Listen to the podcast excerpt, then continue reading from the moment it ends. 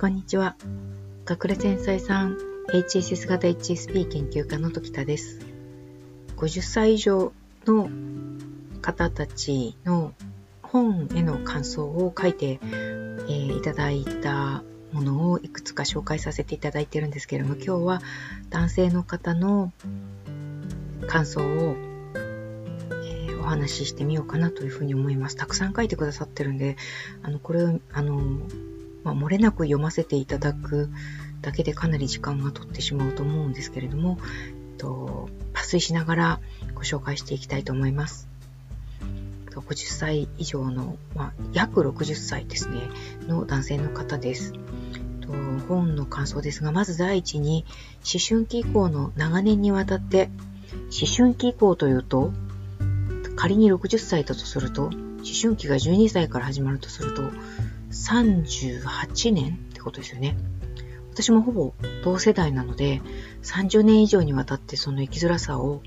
患ってきたというか、持て余してきたっていう、まあ同世代の人たちのですね、本当仲間のような感覚がします。ものすごく長い間にわたって、視点抜刀してきたっていう感覚ですよね。えー、思春期以降の長年にわたって扱いにくさを感じていた自分を肯定された感じがしました。そしてその自分の扱いにくさの理由に納得しました。ありがとうございます。あの、理由を書いているので、すごく腑に落ちますっていうご意見をいただくことがあるんですけれども、私自身が理屈っぽいんですよね。あの、なるべく理屈を言わないように気をつけようというふうにはしてるんですけれども、なぜなのか、その理由はなぜなのかっていうのを、なんだか探しに行ってしまうという傾向があってですね。まあ、これが、まあ、幸いなことに本をや、本を書いたりとか、セッションをしたりとかするときには、説明しやすいっていう、あの、メリットにつながっているので、私は良かったなというふうに思ってるんですけれども、まあ、使いにくい人っていうふうに、親とかには思われてただろうなというふうに思いますね。やっぱり、あの、理由をこねて反論してましたしね。そんなことなかったですか、えー、学生時代とか？あったんじゃないですかね。隠れ先生さんたちは結構親からしてみたら、なんだろう、頑固者で、えっ、ー、と、天の弱で、みたいな、えー、あと理屈っぽくて、へりくつばっかりこねて、みたいな風に言われやすいんじゃないかなと思うんですね。私はこれでもですね、かなり我慢してきたというか、親の前では本音をさらさないようにしてましたし、まあ、笑わないようにしてましたし、うーん、物事をその家で喋らないっていうかですね、言葉をあまり発しないような人だったんですけども、それでも、まあ、使いづらいっていうふうに言われてたんですよね。不思議ですよね。えっ、と、次いきますね。えー、ただ単に自分を受け入れなさいという競技的なことだったら、そんなことは特にしていました。うん、本当ですよね。いろんな本に、いろんな教えにこのことは書かれてますもんね。受け入れろってね。そうなんです。私もそれに、どうしようもなさを感じて、なんだろう、受け入れるってなんだろうとか、自分を大事にするってなんだろうっていうことを、本当に一生懸命に追求してきたようなところがあるんですね。それはあの本の中にちょろちょろと載せています。で、何十年も悩んできた間に本を読み、いくつものセミナーに参加し、カウンセリングやセラピーを受けてきたからです。うん、その度ごとに言われますよね。受け入れるんですよ。受け入れてないからダメなんですよ。みたいなこと言われますもんね。でも、この本ではありがたいことに、私のような人向けの対処方法や自分の特性を生かしていくための生活のコツが具体的に記されていました。隠れ繊細さんを10羽一からげにするのではなく、フェーズごとに分けてそれぞれに合ったワークのワークがあるのが素晴らしいです。さらにそのワークが単なる思考の範疇を超えて体の感覚につなにつなげられているところが秀逸であると思います。そうなんです。ここなんです。で、わからない場合は、ここがわからないっておっしゃいます。えっと、個人セッションをするじゃないですか。そうすると本を読まれてもピンとこなかったとか、何言ってんだろうっていうふうに思ったところを聞きに来られるんですけれども、ここが圧倒的に多いんです。あの、体に落とし込むって何ですか？みたいな感じですね。もうよくわかります。私も全然わからなかったです、ここが。でも、あの、わからないながらにやってみるっていうことが大事ですって言うとちょっとやっぱりやりづらいと思うし、抵抗もあると思うんですけれども、体に落とし込むことしか多分もう方がないんですよね。えっていうか、それが一番わかる。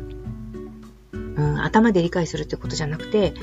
体ごとわ、体ごとわかるっていうことに近づく。いや、体ごとわかるっていうことそのものなので、そこが、実は書いてあるんですけど、ピンとこない場合はピンとこないんです。でピンとこないって言われちゃうと、なんだよ、け？って思うかもしれないんですけど、そのなんだよけ？っていうのを大事にしてほしいですね。大事にしてほしいってどういうことなのかと思うかもしれないですけど、それがあなたが考えてることなんですよっていうことを、あの、感じてることなんですよっていうことを、うーん、ああ、そうだ、感じてるんだっていうふうに捉えるっていうことです。うん、まあ、その、こういう放送とか、個人、対個人に対して発信していないものだと、どうしてもそこがツーって抜けちゃうと思うんですね。なので、まあ、機会があれば個人セッション。枠があんまり少ないのであんまり大々的には言えないんですけど、枠があれば個人セッションを受けていただいて、そこを体感するっていうことをやってみてほしいと思います。秀逸であると思いますって書いてくださってて本当に嬉しいです。と時田先生の個人セッションの経験者として、はい、この方個人セッションを受けられている方なんですよね。えここまで深く書いた著者の真摯さ、誠実さ、HSS 型 HSP の方への愛にはただ感謝するばかりです。ありがとうございます。本当にそう言っていただけると、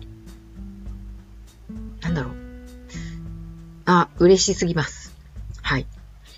で、私の場合は3年から5年ごとに仕事の内容を変えることができたので、とても恵まれていたと思います。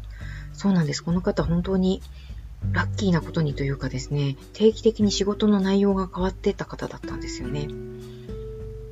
それは本当に向いているし、あの、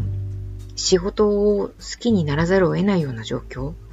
ですし、一個ずつに真摯に向き合える幸いな環境です。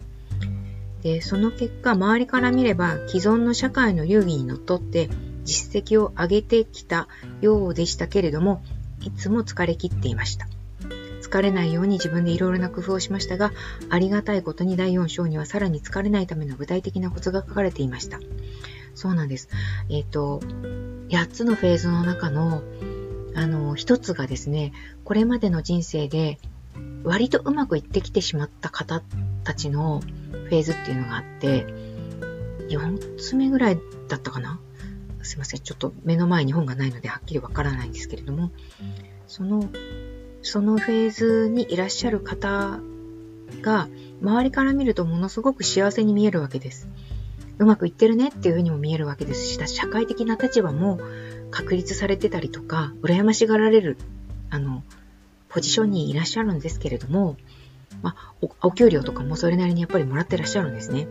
ですけれども、そういう方たちの並々ならぬ努力というか、だからこそ何でしょう。突き上げられる辛さ本人はそんなつもりがないのに、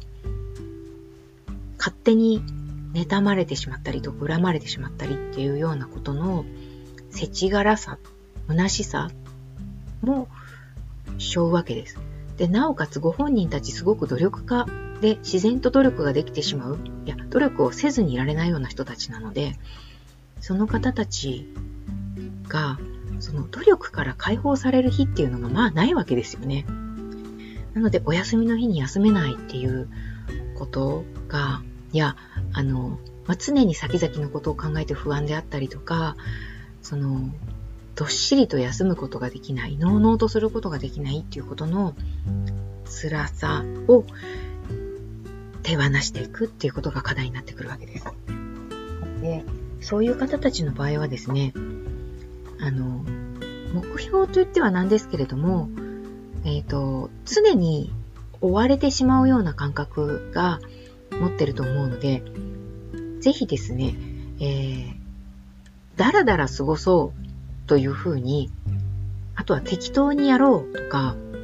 えー、やり残してはいけないと思いがちなので、やり残すっていうことを目標にするとかっていうふうにですね、あのー、逆に書いてみていただくっていうふうにしていただけると、少しですね、荷が下ります。手放せるっていう感覚です。私はあの、追われてしまう休みの日でも、あの、休んではいられない。休んでいる、いいてはいけないんだっていう感覚に襲われるときに、そういう逆の目標を書くっていう風にしてるんですけど、書くと、なんだか、終わってくれる感触があります。なので、やってみていただけるといいかなというふうに思います。えー、今日のですね、えー、ご紹介は、まあ、約60歳の男性の方からの本へのご感想を紹介させていただきました。はい。この辺で失礼します。さようなら。